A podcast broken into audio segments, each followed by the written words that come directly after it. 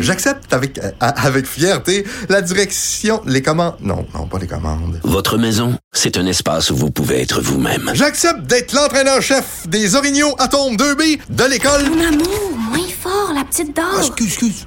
Tu parles à qui? Elle mérite d'être bien protégée. Et vous méritez d'être bien accompagné. Trouvez la protection la mieux adaptée à votre maison avec Desjardins Assurance et obtenez une soumission en quelques clics sur desjardins.com. Cube Radio.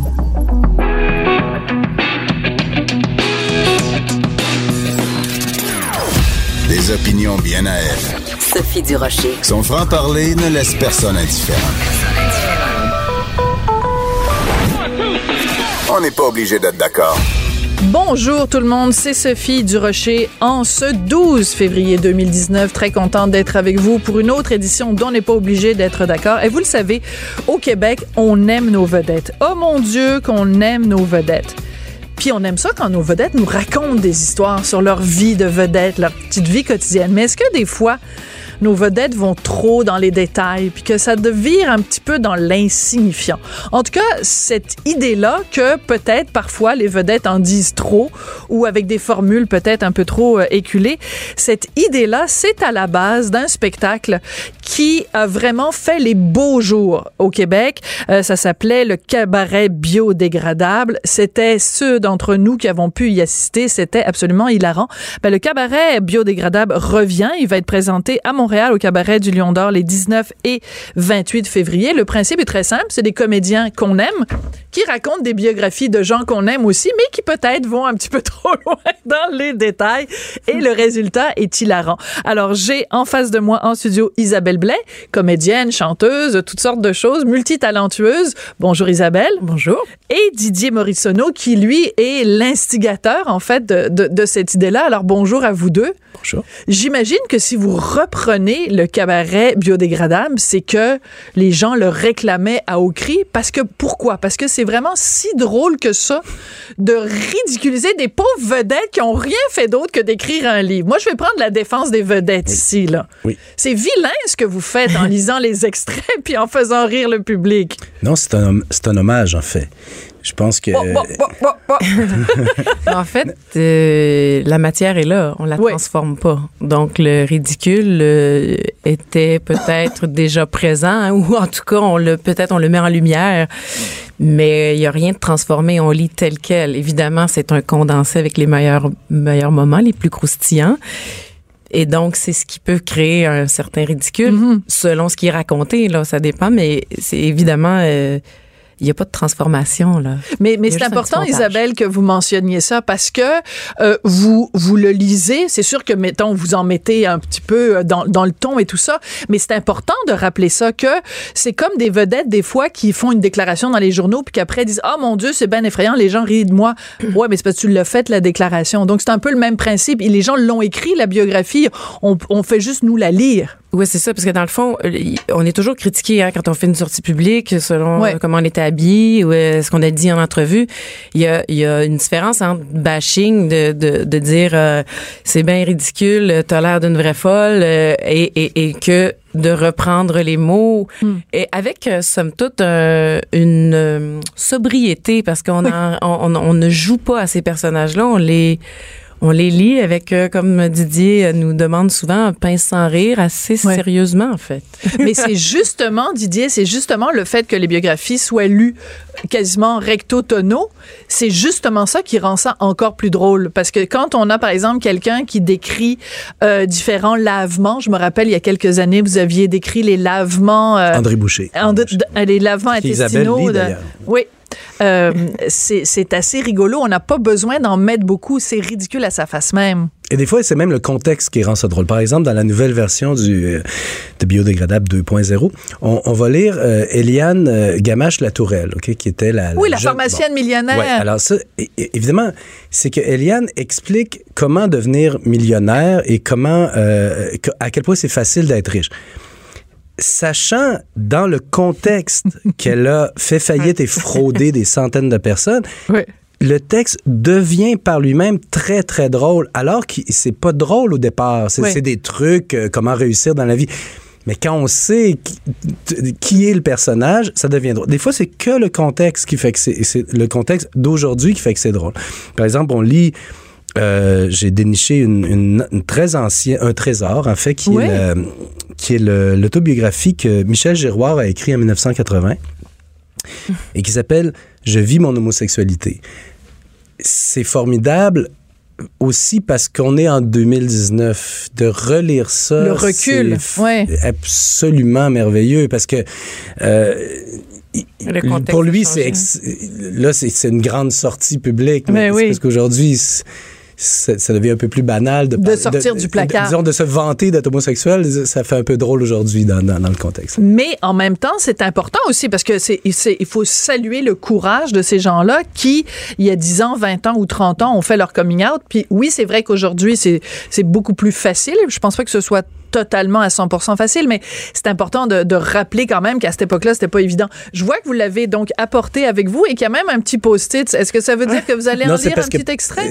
Présentement, je travaille sur certains nouveaux textes, comme il y a Robbie Johnson qu'on aime beaucoup, qui est, qui est un auteur contemporain euh, et qui est un chanteur country de, de la Beauce. Il y a Dominique Bertrand qui nous inspire énormément aussi avec son euh, opus qui s'appelle Démaquillé, où elle raconte sa vie. Évidemment, tout ça est très drôle parce que parce que c'est pas tellement intéressant. C'est là que ça devient très très drôle. En fait, Voilà, que- c'est ça, c'est ça qui est frappant, Isabelle, parce que bon, on sait qu'au Québec, il y a énormément de biographies, et que les biographies ça vend. Donc, les éditeurs, voyant le succès, vont voir n'importe quelle vedette, semi-vedette ou wannabe vedette ou has-been vedette, et lui disent, ben, écris l'histoire de ta vie, peu importe que ce soit intéressant ou pas, ça va se vendre. Mais vous, votre Ouais. job, c'est d'aller chercher les parties non intéressantes, puis il y en a beaucoup. Est-ce que ça vous surprend ça? Mais c'est ce qui est. Moi, je, en fait, je veux dire, euh, des fois, on peut écrire avec euh, écrire sur notre expérience pour faire profiter des gens, Ouais. pour, euh, je sais pas, aider peut-être des gens dans, bon, par rapport à des gens qui ont vécu la même chose que nous. Mais, mais des fois, il y a vraiment du détail qu'on veut pas connaître. Je veux dire, il y a trop de détails. Il y a on se dit à un moment donné, c'est ça, c'est trop d'informations. Il y a pourquoi rentrer dans autant de détails? Euh, Tu sais, si c'est un survol global avec, euh, je sais pas moi, une idée derrière ça pour à partager, mais là, justement, des fois il y a des détails scabreux complètement. Ou euh, ben, justement dans dans celle de Michel Giroir, ben il y a trop d'informations, too much Oui. information, c'est c'est trop là. Tu sais, il y a trop d'informations. Et c'est- mais on, on est fasciné par ça parce que justement les gens sont avides, on dirait de de connaître euh, euh, dans les moindres détails la vie de leur vedette pour peut-être euh, je sais pas s'identifier mais aussi pour en, en, ri- en rire ou pour Mais, mais c'est parce euh, qu'au Québec, il y a un phénomène aussi, c'est qu'on aime ça que les gens soient vrais. On aime ça que les gens, les vedettes soient comme nous autres. Tu sais, on aime ça que Céline, elle nous montre des photos d'elle en coulisses avec son, son, son collant déchiré. Puis là, elle est avec une aiguille, puis du fil, puis elle est en train de repriser son collant. On adore Céline quand elle est dans son quotidien. Les gens se sentent plus je proches. voudrais revenir sur quelque chose que dit Sophie qui est pas tout à fait exact, que je vais corriger. La plupart de ces livres-là, contrairement à ce qu'on pense, ont été de grands échecs de librairie. Ce n'est- Ce n'est pas vrai que ça vend. Je, je- je corrige. Dominique Michel, ça vend, Ouais. mais pas Dominique Bertrand. Tu comprends? Et euh, on est dans une, indu- une industrie. Jeannette Bertrand, Oui. mais pas Dominique Bertrand. Mais la Donc, raison, elle n'a pas le bon prénom, puis pas le Non, bon non, nom de famille. Ben, c'est parce que Jeannette, c'est moi je les ai lus. J'ai Oui. lu Jeannette, j'ai lu Dominique Michel. C'est vraiment intéressant. On parle des carrières immenses. Donc, là. leurs livres ne se retrouvent pas dans le cabaret une chance, Il a biodégradable. absolument aucun angle où on peut rire de ça. Mais faut dire euh, aussi qu'il y a un grand bagage à Ben oui, raconter ben là, oui. Voilà. euh, C'est ça, c'est ça. Il y a vraiment du matériel. Mais c'est une industrie qui est extrêmement euh, subventionnée, l'industrie de l'édition. Les euh, éditeurs doivent sortir énormément de livres. Et ils arrivent à un point où ils vont sortir n'importe quoi, même en sachant que ça vendra pas. Et là, on se retrouve avec des livres comme ça. Je veux dire, l'autobiographie d'Elisabetta, comment quelqu'un a pu penser que ça allait vendre? Ils en ont pas vendu non plus. Mais d'ailleurs, il faut rappeler qui est Elisabetta, parce que, qui, est re- excuse-moi, qui est mais... revenu sur, la, sur le Oui, devant mais de la scène aujourd'hui. Oui, c'est ça, parce que maintenant, elle fait, elle faisait l'émission euh, euh, à TVA. artiste, je crois. et Oui, oui, elle fait de la peinture maintenant. Oui, c'est ça, ouais. Mais je veux dire, quand elle a écrit son autobiographie, Elle avait elle 23 était ans. Oui, mais elle faisait quoi? Explique. Elle avait euh, terminé sixième à Love Story. C'est-à-dire qu'il y avait, il y avait pas d'histoire là. Et elle racontait sa vie au complet qui était euh, ni triste, ni joyeuse. C'est-à-dire que c'est une enfance sans histoire, une adolescence sans... ça- autrement dit, il y avait absolument aucun matériel. Puis Et c'était quoi de croustillant que vous aviez retenu de la Ben, biographie d'Elisabeth? très drôle, C'est toi qui la lis, Isabelle, Euh, hein, non? Non, Elisabetta, là, c'est Anaïs Favron qui la lit cette ah, année. ça doit être drôle. C'est, c'est qu'Elisabetta, non, c'était juste pas du tout intéressant. C'est, c'est ça qui était drôle. C'est qu'elle racontait, en fait, rien lien. A par exemple, son processus mental pour arriver à la décision de participer ou pas à Love Story. Mais on s'en tape. Mais complètement, complètement. surtout que c'est même pas elle qui a gagné. C'est-à-dire qu'il n'y avait pas, oui, de, il y avait pas d'histoire. En plus, elle n'est même pas, elle même pas, c'est même pas rendue.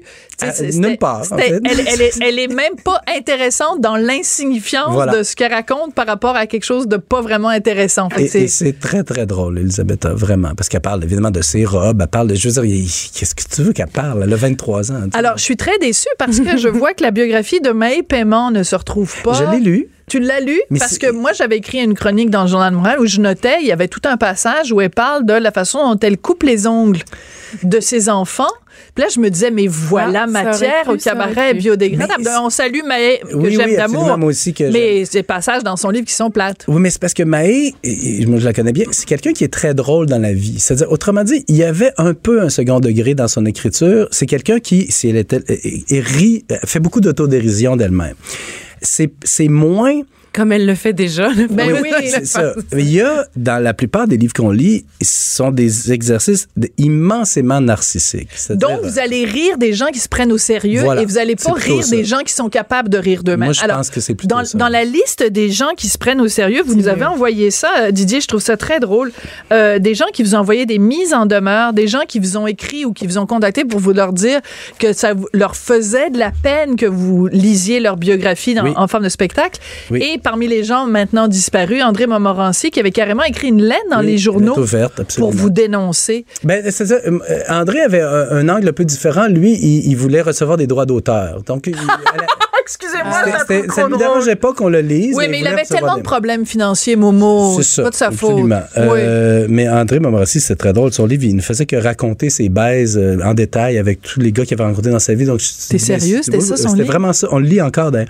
Puis euh, tu te dis, mais on s'adresse à qui? Le- qui est le lecteur? On euh, bon. Euh, mais André Boucher nous avait envoyé des, des mises en demeure. Mais alors, euh, on comprenait pas puisqu'on lisait son propre livre qu'elle avait elle-même publié. Ouais. Donc, euh, on faisait aucune diffamation. Mais qu'est-ce faisait- que ça disait, la mise en demeure disait quoi? Ben, Arrêtez parce que. de lire ça- mon livre Oui, qui- mais qui euh, porte- sur, la, sur quelle base légale de dire ça, ça nuit à ma réputation? Mais c'était des choses qu'elle racontait dans son livre. Absolument. D'ailleurs, il n'y a, pas eu de suite à ça, Mais non. évidemment. Mais, euh, et puis, il y avait Daniel Ouimet aussi qui avait beaucoup de peine qu'on rit de son père, mais on riait pas de son père. On lisait le chapitre où elle expliquait que son père était complètement euh, euh, fou, puis qui, qui, qui les mettait sur le toit de l'auto quand ils avaient 4 ans, puis leur disait tenez-vous bien, on va descendre la côte. Je veux dire, mais c'est elle qui raconte ça. Nous, on, on fait que le raconter. Puis là, je disais oui, mais si tu voulais pas qu'on le dise ça, mais il fallait pas l'écrire. Alors, tu sais, c'est Que c'est amusant. parfois Ouais. hors- contexte, c'est- peut-être ça aussi où ils se disent, ben là, c'est que les bouts, puis là, ça a l'air de, parce que dans un, si on sort, on sort les choses de son contexte, peut-être, mais évidemment, c'est comme faire un montage de quelque chose, on prend les Ben meilleurs oui. moments, puis euh, évidemment, là, Les pires moments. C'est sûr. Au lieu d'être un best-of, c'est un worst-of qu'on Oui. fait. Euh, Isabelle, vous, vous étiez donc euh, une, une des. Vous faisiez partie de la première, euh, de la première Ben, moi, je l'ai que fait deux fois. hein. Oui, mais fin, quand même. À la toute fin. À la toute fin. à la toute fin. En Abitibi, Alors, alors, le plaisir que ça représente de faire ça. Ben en fait, ben, ben c'est sûr qu'on passe une soirée où on a, on a du plaisir, Mm. mais on n'est pas euh, on n'est pas dans le ah, c'est on, on aime- pas méchant. C'est pas méchant. C'est je pense que c'est c'est ça. Il faut que faut qu'on se mette en contexte où on veut, on rigole, euh, on oui, on on, on c'est ça, ça c'est un petit proche de, de, de je veux dire on c'est pas taquiner c'est pas euh, c'est pas euh, on, on- on- ouais on est un peu sur la corde la ligne fine entre euh, euh, si on veut rire vraiment de la personne et rire avec la personne Alors, c'est vous qui euh, faites, euh, vous lisez le passage d'André Boucher où elle raconte ses lavements? Ouais le- tout- toute euh, son aventure en fait euh, euh, en Californie où est-ce que tu allée dans un Clinique de santé. Une clinique de santé. euh, et oui, ça est. Mais Et elle rentre ça. vraiment dans les détails. Dans les détails, Alors, si vous oui. rencontrez André Boucher, allez-vous être terriblement gêné? Allez-vous re- la regarder en plein visage et l'imaginer en train de se faire un lavement pour se vider, pour vider ses intestins? J'irai probablement pas là, mais euh, mais non, mais en même temps, je dirais, tu sais, c'est c'est c'est quand même audacieux et en même temps, je me questionne justement pourquoi avoir été autant dans les détails. Ouais. Mais euh, elle voulait faire partager cette expérience-là et donc euh, on la on la partage. Alors, dans la version euh, 2019, vous refaites André Boucher, puis les autres personnages que vous faites, c'est qui? 9 pour c'est André Boucher là, pour l'instant. Ouais, parce que pour elle est, oui. Isabelle est dans la, Parce la- qu'il y a la section matière. Nos grands succès. Puis on fait comme un groupe rock. La première partie, on Les fait, lavements d'André le- Boucher, c'est un grand oui, oui, succès, c'est ça. ça. On fait le, le nouvel album, comme les groupes rock. On fait le, le nouvel album en première partie et les, les Greatest Hits en deuxième. Donc, il y a une part. Ça, c'est évidemment André Boucher, c'est un de nos plus grands euh, euh, succès depuis le début. C'est un truc complètement surréaliste. Est-ce que vous en souvenez des petits bouts par cœur? Ah non, pas par cœur, non. Non. non, non, il faut euh, puis ça il faut rentrer dans l'écriture, euh, je ça. pense. Mais donnez-moi votre livre de Michel Giroir avec la page, avec le post-it. On va le prendre vraiment au hasard. Je voudrais quand même euh, lire un extrait pour... euh, je te le lise? Parce que c'est- Oui, lis-le, difficile à- Ouais. Michel euh, défend l'homosexualité. Par contre, un, un- un immense problème moral avec la bisexualité. Ah, Oui, donc c'est très drôle parce qu'en fait, il, il- il condamne ça comme, comme les gens condamnaient l'homosexualité. C'est- C'est sûr. Il dit, par exemple, j'ai beaucoup parlé jusqu'à maintenant de l'homosexualité et de l'hétérosexualité, mais il existe un état plus navrant, la bisexualité. Ça vous tenterait de faire l'amour avec votre voisine pour ensuite assouvir son mari? Il paraît qu'il y en a qui en sont capables. Et il, ter- il termine en disant... Et, et- et- il termine en disant... Donc, il est dans le jugement parle- en fait, total? Totalement, mais pendant trois pages, il parle contre les bisexuels qui sont des Mais êtres hypocrites, donc. immoraux et tout. Et il finit en disant euh, On m'a souvent demandé si j'avais déjà fait l'amour avec des femmes. Bien sûr, mais je me suis toujours senti malhonnête.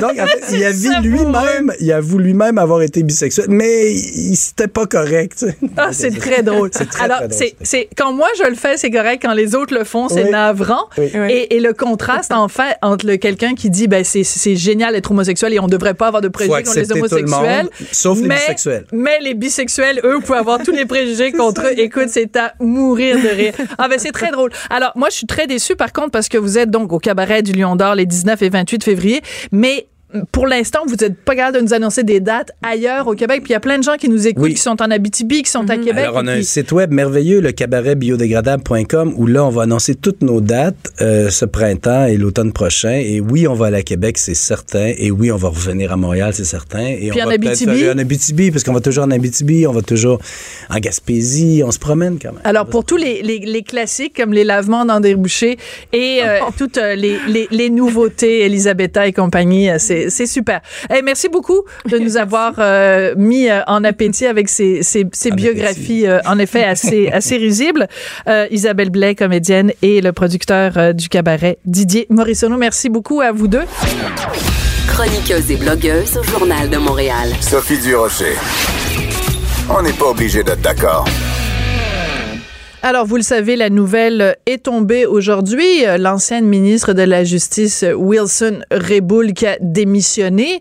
Euh, il y a quelques mois, elle avait été démotionnée. Donc, on est passé de la, dé- démotion à la démission. Tout ça euh, suite aux allégations euh, du Globe and Mail qui dit que le bureau du premier ministre est intervenu dans le dossier de SNC Lavalin. Mon collègue Michel Girard, dans le journal, nous pose la question mais qui veut la fin de SNC Lavalin Pourquoi euh, les partis d'opposition euh, tombent sur la tomate de SNC Lavalin et pourquoi ils se portent pas à la défense de cette entreprise? On en parle avec Michel à l'instant. Bonjour Michel. Bonjour Sophie. Écoute, j'ai vraiment euh, de la difficulté à me positionner dans ce dossier-là parce que je comprends tout à fait tes arguments, Michel, de dire ben, si SNC Lavalin tombe, ben, il va y avoir euh, une perte à la bourse, euh, perte d'emploi, peut-être perte de siège social, etc., etc. Donc, je comprends tous ces arguments-là, mais en même temps, on va pas non plus s'empêcher de, de sévir contre SNC Lavalin et surtout de sévir si, en effet, le bureau du premier ministre est bel et bien intervenu auprès de la ministre de la Justice quand même. Oui, mais regarde, il faut replacer les choses là, dans sa juste perspe- perspective. OK, vas-y. Ce qui se produit là, à l'heure actuelle, c'est que SNC Lavalin, bon, euh, évidemment, fait l'objet de poursuites d'accusations aux criminels de, de la part du Service des poursuites pénales du Canada. Et là, il faut savoir que ces poursuites-là sont reliées euh, aux accusations qui avaient été portées contre les anciens dirigeants de SNC Lavalin qui ont été trouvés coupables en passant. Là. Oui, oui. Et puis, euh, bon, et ça remonte là aux années 2010-2011 euh, dans des histoires de, de corruption, en tout cas de scandales de fraude et de, de, de corruption. Alors, ça, c'est une chose. Maintenant, le, le, le problème qui se pose à l'heure actuelle, on parle de SNC Lavalin. Premièrement, qui a un management complètement différent, là, qui, qui depuis ce temps-là, on conviendra, là, a resserré évidemment le code d'éthique euh, et euh, c'était vraiment euh, nécessaire.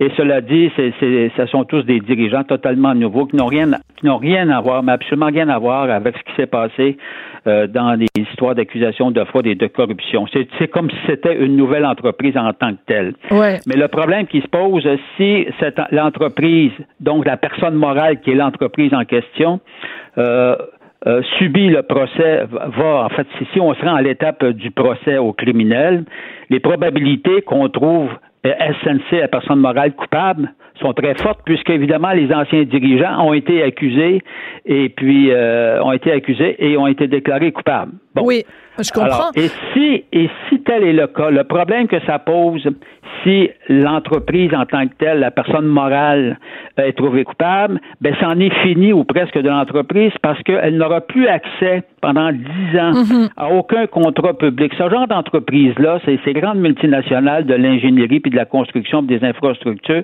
vivent à même les contrats Oui, publics. Donc, Ce serait- si on ce serait un arrêt de mort. Mhm. pendant dix ans des contrats publics du gouvernement canadien, de- des gouvernements provinciaux, etc. Et puis même à l'échelle mondiale, ben écoute, t'es fini, mets la clé sous la porte. Oui, ce serait un arrêt de mort. Ça, je suis entièrement d'accord avec Voilà. toi. Mais dans ton texte, l'argument que tu utilises, c'est, euh, tu dis que bon, on fait beaucoup de politique aérie. On sait que c'est une année euh, électorale et que les, Voilà. les libéraux ont beaucoup, beaucoup à perdre. Euh, donc, euh, ce que tu laisses entendre un petit peu, c'est que les partis d'opposition t- t- tapent sur le clou de SNC. Lavalin pour faire mal paraître Justin Trudeau. Exactement. Je suis d'accord avec toi là-dessus, Michel. Par contre, est-ce que sur le principe de dire, ben écoute, il va y avoir tellement de pertes financières, tellement de pertes d'emplois si SNC Lavalin tombe, pour protéger tout ça, on doit un peu euh, balayer nos principes sous le tapis Ça et fermer les yeux. Attends, laisse-moi juste finir. Et Oui. fermer les yeux sur le fait que possiblement Justin Trudeau ou les- l'entourage de Justin Trudeau a fait de la pression sur la ministre de la Justice. À sa face même, c'est inacceptable. Donc, il faut qu'il y ait une enquête là-dessus. D'ailleurs, il va en avoir une. Le commissaire de l'éthique va la, faire. Est-ce que tu irais jusqu'à dire que les partis d'opposition auraient dû euh, ne pas réclamer l'enquête de la commission de la commissaire à l'éthique? Le problème, est, le problème fondamental, il est le suivant. C'est que le gouvernement fédéral a mis en place, puis au départ, j'imagine que tout le monde est d'accord, mis en place ce qu'on appelle un accord de réparation. Un accord de Absolument. réparation, bon, pour permettre à l'entreprise, finalement, de, de régler à l'amiable les, les, euh, les accusations qui sont portées par elle, par leur fameux service là, euh, des poursuites pénales, le SPCC. Le hic, c'est que le- la direction du SPCC a dit non ne lui permet pas. En passant à une parenthèse très importante, aux États-Unis, en France, en Australie, en Grande-Bretagne et dans d'autres pays, ce genre d'arrangement existe afin d'éviter que les entreprises, les multinationales, pognées dans des accusations, crèvent. Ouais. Et puis, à ce moment-là, on protège les entités afin de protéger les emplois, puis etc. Bon. Oui, mais je reviens toujours. dit, oui, mais je reviens toujours comprends. avec ma question, Michel. Oui. C'est que je comprends que ça se fait à- dans d'autres pays. Je comprends tout ça, puis je comprends que tout était mis en place au Canada pour qu'on le fasse. Mais est-ce que ça justifie et, et on le- et on- si on l'avait fait, ça aurait été une très bonne chose en effet. Mais est-ce Voilà. que ça justifie qu'on ferme les yeux sur la possibilité que Justin Trudeau soit intervenu dans la cour de la ministre de la Justice? C'est quand même extrêmement Là, grave. faut, ben, premièrement, on va attendre, évidemment, on, on sait que la commissaire est en train d'étudier ça pour savoir si euh, les pressions, les pressions ont été exercées euh, indûment. Parce que je pense que l'histoire de, faut s'entendre, l'histoire de pression, il semblerait, je lisais hier là, euh, des articles qui disaient que euh, supposément là, que euh, en politique, on peut, euh, c'est-à-dire le, le, le, premier ministre puis le, les ministres peuvent poser des questions aux, aux, gens là, sur ce genre de, de, de dossier-là, sans que ce soit. Là, évidemment, c'est parce qu'on interprète ça comme étant une pression indue, si l'on veut. Oui, mais Michel, Michel. Non, mais on va les laisser quand même déterminer ça. Là. Si as, oui, mais si t'as un patron, là, qui te dit Hey, viens dans mon bureau, je veux juste jaser. Tu sais, ta dernière chronique, là, on, fait, on fait juste jaser, Michel. Mais ta dernière chronique, là, j'avais des questions à te poser. Est-ce que tu appelles ça de la pression ou t'appelles pas ça de la pression? Tu sais, à un moment donné, il faut pas non plus jouer sur les mots, là. Oui, mais regarde, là, la pression, là, la pression, là, est-ce qu'on te demande de te rétracter ou est-ce qu'on te demande, est-ce qu'on t'apporte une accusation ou pas? Il faut, faut, aller dans le fond. Non, mais je, je, comprends tout le débat. Le gros problème qui se pose dans le cas présent, à l'heure actuelle, c'est qu'on est malheureusement dans une année électorale et puis là, on, tu comprends-tu, on rame large, hein? Alors donc et, et, là, ce que réclame évidemment, c'est un jeu politique cette histoire-là. Là. Alors, et, le jeu politique, c'est qu'évidemment, les conservateurs puis le NPD, parce que c'est les deux là, qui, qui, qui crient au scandale le, plus fortement, toute la pression qu'ils exercent fait en sorte que, dans le fond, là, entre nous, là, on ne le dira pas à nos auditeurs, là, mais juste entre nous, là, regarde, SNC est quasiment cuit là, pour, euh, pour son fameux procès. Parce que comprends-tu comment le le, le, SPPP, le SPPC, le, service des poursuites pénales, peut-il reculer puis dire maintenant, ouais, on va, on va accepter un, un accord, un, un, accord d'arrangement le mal est fait, autrement dit. Alors, autrement dit, le mal est fait. Là, c'est qu'on est, on se retrouve à, cause de l'année électorale puis de tout ce jeu de politique aérée, on est pogné à l'heure actuelle. Et puis, ce qui va arriver, je te le dis, on, va s'en parler dans six mois. SNC Lavalin, là, ben, il va se retrouver au bord du trou. Puis qui c'est qui va être perdant? Qui ben qui va être perdant? Ben nous, collectivement, ben parce qu'on va être ben obligé nous, collectivement, et les... parce, que, parce que le dossier est devenu politisé à mort. Et puis, puis là, moi, je, je, dis pas que Trudeau a bien fait. Puis, premièrement, encore faut-il savoir pas quel fait. genre de pression, si pression il y a eu, était exercée. Mais ce que je veux dire, c'est que le dossier, on est en train de condamner une entreprise qui, qui qui n'est plus géré par les mêmes. On s'entend, là. Moi, moi, je défends pas les gens qui ont été accusés, là. C'est pas ça, là. On parle d'une autre entreprise, là, nouvellement gérée, là. Non, on comprend. emplois. On comprend très bien. au Canada. Ce que tu dis, finalement, c'est que les employés, les nombreux employés de ben SNC Devalin qui n'ont pas trempé dans ces histoires-là, n'ont ben, pas à payer le prix. Et ben ce que tu dis parallèlement à ça, c'est que les euh, SNC Lavalin se retrouvent prises euh, comme une victime collatérale parce que les, les partis d'opposition ont décidé de politiser euh, quelque chose qui aurait dû normalement être un, un, un quasiment un truc de routine. Là. Je veux dire, c'est vu que d'autres pays le font, nous on le fait, puis euh, juste à signer en bas. Mais la question demeure entière. Pourquoi à ce moment-là, si en effet c'est si répandu dans d'autres pays que tu nous as nommés tout à l'heure, cette, cette idée de, de, de évidemment de, de réparation, euh, une sorte d'absolution, euh, pourquoi est-ce que la ministre ne l'a pas fait? Et pourquoi pourquoi a-t-elle été démise et pourquoi, euh, à l'époque, euh, après avoir refusé de le faire, et surtout, pourquoi, une fois qu'elle a été démise, euh, pourquoi a-t-elle écrit cette fameuse lettre de cinq pages dans laquelle elle dit, moi, je crois beaucoup dans l'indépendance entre le politique et le judiciaire, il faut pas que les deux, tu sais, faut, il faut qu'il y ait un mur étanche entre les deux et tout ça. Et le fait qu'elle démissionne aujourd'hui, ça va lui donner peut-être la liberté de parole. Ah, évidemment, on conviendra que, que c'est un beau dossier politique à suivre, n'est-ce pas, dans le cadre de cette année électorale. Et puis, mais, mais on est quand même globalement Écoute, on se le cachera pas, SNC Lavalin là, est pogné dans un dans dans une histoire de politique, ouais. n'est-ce pas? Et puis le prix à payer, ça va être SNC qui va le payer. Les autres, là, regarde, là, regarde, on verra bien qu'est-ce qui va se passer au cours, euh, au cours de la campagne électorale. Alors, et puis quel sera le résultat des, des, prochaines élections. Mais ce que je veux dire, en bout de ligne, c'est SNC Lavalin qui en est victime et puis on risque de, de, de, de voir une entreprise de perdre un fleuron québécois, 50 000 emplois à travers le monde, 9 000 au Canada, 4 000 au Québec.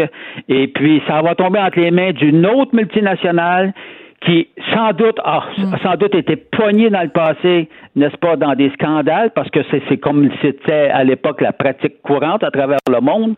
Alors, mais nous, parce qu'on veut être plus catholique que le pape, on va, on va, on va perdre une entreprise. Ouais. Mais en même temps, en même Alors, temps, voilà. Michel, euh, j'ai un tout petit peu de, de difficulté quand tu mets SNC Lavalin et victime dans la même phrase. Les employés, oui, mais quand même, quand on fait la liste, là, l'affaire du CUSUM, euh, les paiements de millions de dollars euh, dans le cadre du CUSUM, euh, la Libye, et là ce matin euh, aussi, on apprend l'affaire de, de, de l'argent qui a été versé euh, donc au moment de la réfection du pont Jacques Cartier. Donc la personne qui a été corrompue a déjà été condamnée par la justice, mais là on va sûrement se tourner vers les gens qui ont corrompu dans le cas du dossier du pont Jacques Cartier. Ça fait quand même trois gros dossiers quand même. Oui, mais c'est pas l'ent- c'est pas c'est ce que je veux dire. Non, Ouais. mais je, je, je sais, je sais tout ça là. Je suis pertinemment conscient de tout le scandale dans lequel euh, l'entreprise avec ses, ses anciens dirigeants a trempé.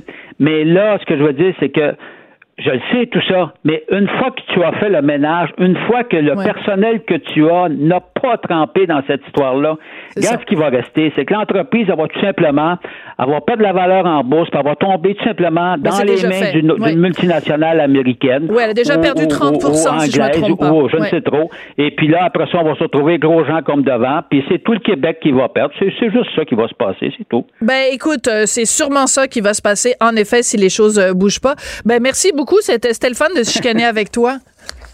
Salut. Merci beaucoup.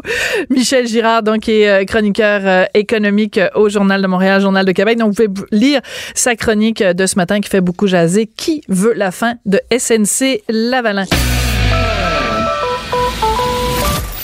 Cette dernière chronique fait jaser? Écoutez pourquoi. De 14 à 15. On n'est pas obligé d'être d'accord. Cube Radio. Ben, dans ce cas-ci, c'est la dernière chronique de Marie-Ève Doyon qui fait beaucoup jaser. Ça s'intitule La ruse souverainiste de Legault, de François Legault. Et euh, en fait, pour résumer, en gros, euh, l'idée de, de Marie-Ève dans ce texte, c'est de dire, ben, regardez, toutes les, décisions ou les gestes qui ont été posés par François Legault au cours des dernières semaines, on a quasiment l'impression que euh, fait exprès pour soulever la colère ou obtenir un nom du fédéral pour cacher, dans le fond, son agenda caché qui est de faire la souveraineté du Québec. Est-ce que j'ai bien résumé, Marie-Ève? Ah, vous avez quand même assez bien résumé. Bonjour. Alors, bonjour. Alors, euh, des, des personnes pourraient lire votre texte ce matin et se dire, ben voyons donc, c'est la théorie du complot. Euh, Il n'y a pas un politicien qui va utiliser des tactiques aussi complexes pour en arriver à ses fins. Est-ce que c'est possible que tout simplement, François Legault euh, fait ses, ses politiques, pose les gestes qu'il pose et que, voyant que la réponse d'Ottawa, c'est toujours non, il y a une partie de son électorat qui se dit, ben, coudonc, moi, je n'étais pas souverainiste jusqu'ici, mais je suis en train de le devenir. Ben, c'est une possibilité. C'est une possibilité aussi que François Legault continue de porter les dossiers qui lui ont toujours été chers. hein. François Legault, euh, du jour au lendemain, est devenu nationaliste, euh, mais il faut pas oublier que François Legault, ça a toujours été un souverainiste parmi les pressés. C'est- celui-là même qui a écrit euh, le, le budget de l'an 1 d'un Québec souverain. Alors, passer d'un extrême comme celui-là à l'autre, évidemment, il y, a, il y a des balanciers un peu partout dans l'univers, là, mais celui-là est assez extrême. Donc, est-ce que ses prises de position, ses politiques et ses idées euh, répondent bien à celles, aux besoins de l'électorat ou bien est-ce que c'est lui qui porte des dossiers qui lui sont chers? Puis il a, été élu légitimement et on, on connaît François Legault et on connaît ses priorités. Maintenant, ce serait peut-être naïf de penser qu'il n'y a plus de petits fonds souverainistes en lui. Oui, mais en même temps, est-ce que ce serait pas naïf de penser que euh, François Legault se serait fait élire sous une bannière qui n'est pas souverainiste pour, une fois au pouvoir, dire ha ha ha, se frotter les mains en disant je vous ai bien eu, hein? Vous pensiez que j'avais mis mon option souverainiste en veilleuse. Ben non, elle est toujours là. Et subrepticement, je vais vous en passer une petite viste.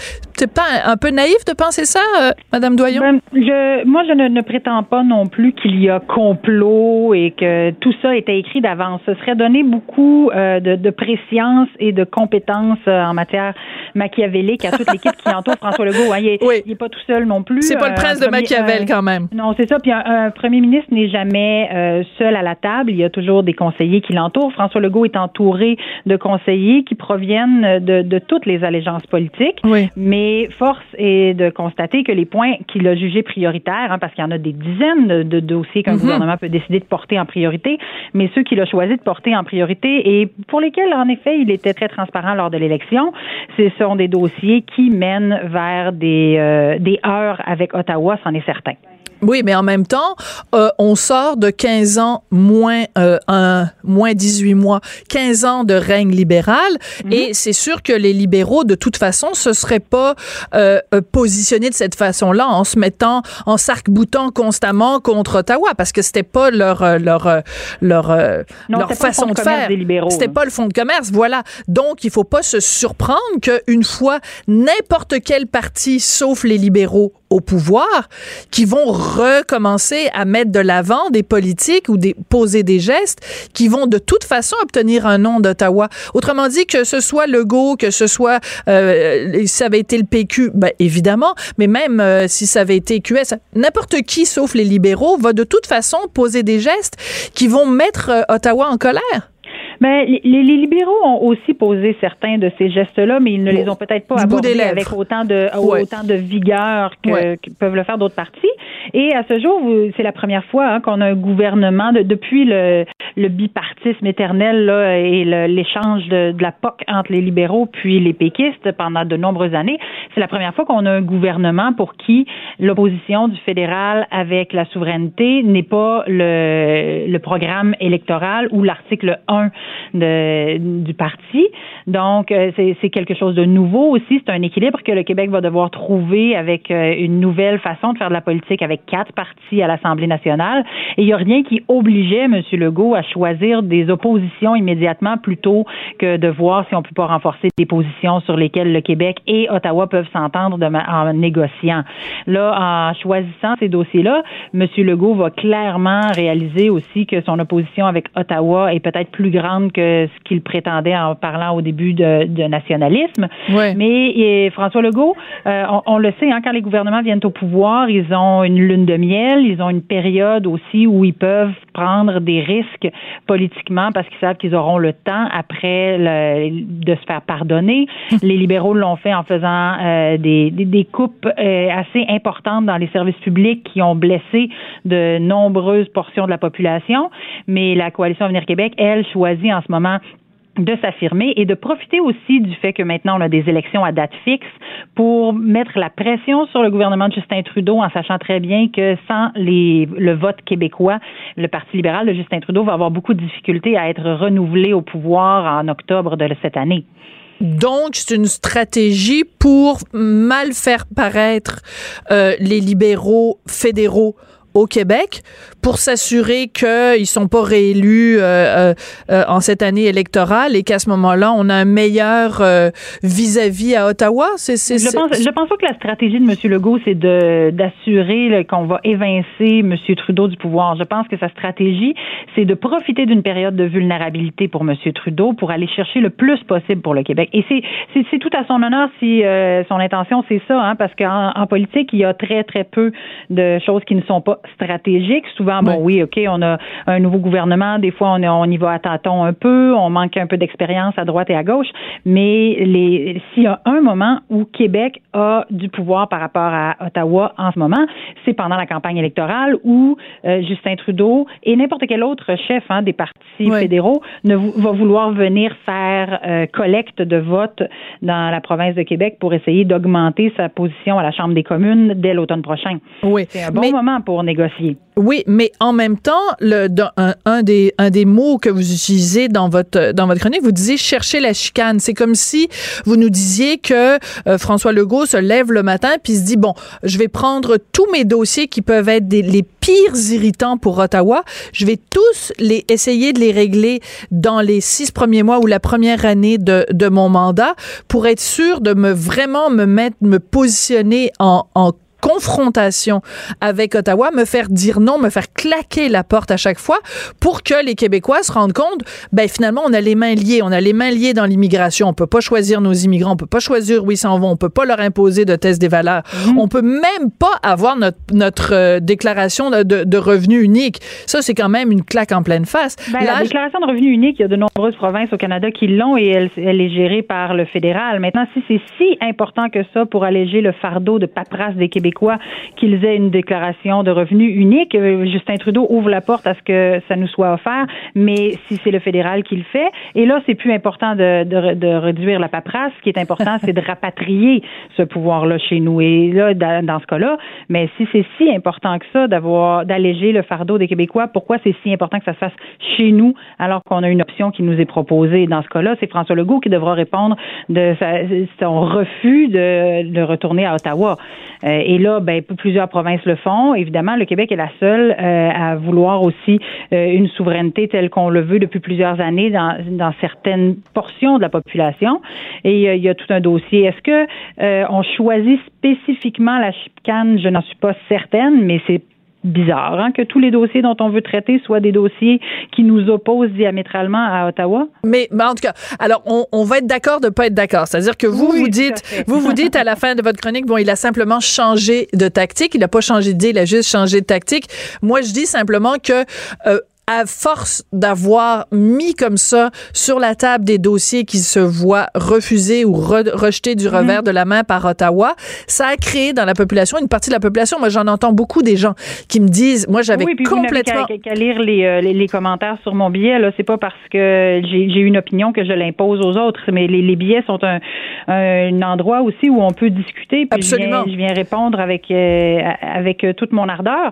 Mais euh, vous avez pas tort en disant qu'il y a une portion de la population qui est convaincue qu'à force de se faire dire non par Ottawa, Mm-hmm. euh, il y a un jour des options qu'il va falloir envisager. On les envisage de moins en moins.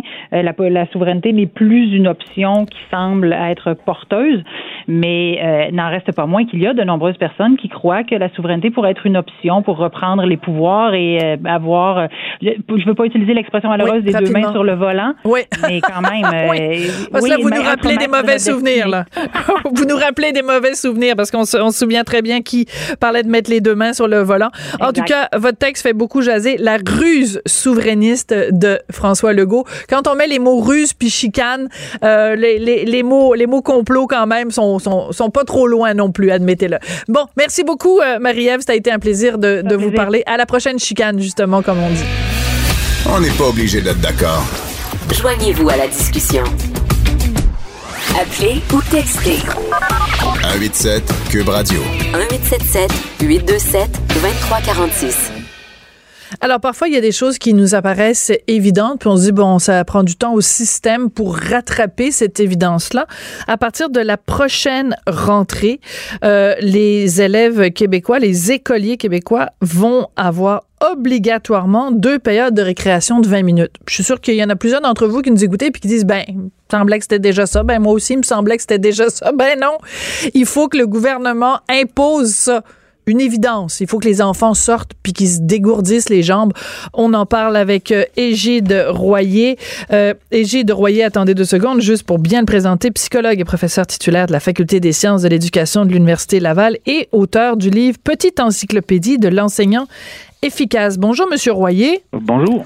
Euh, Justement, dans votre livre, Petite encyclopédie de l'enseignant efficace, vous avez de nombreux passages où vous parlez de l'importance des récréations, de l'importance de l'activité physique, de l'importance de s'aérer entre les deux oreilles.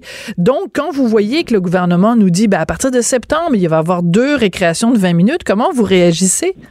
Ah, il était temps, il était temps qu'on le dise clairement. Les données de recherche sont très, très claires là-dessus. Très, c'est très spécifique. Ça, ça relève du sens commun, comme vous l'avez mentionné. Ben oui.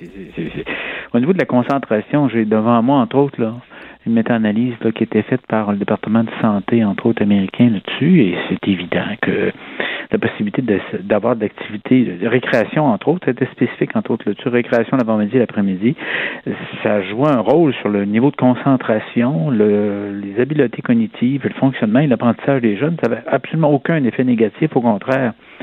Mais on avait déjà au Québec, et moi, on est quelques-uns à être intervenus fréquemment là-dessus. Ben oui. Les indications étaient à l'effet qu'on a 20% des écoles au Québec qui avaient enlevé la récréation extérieure l'après-midi.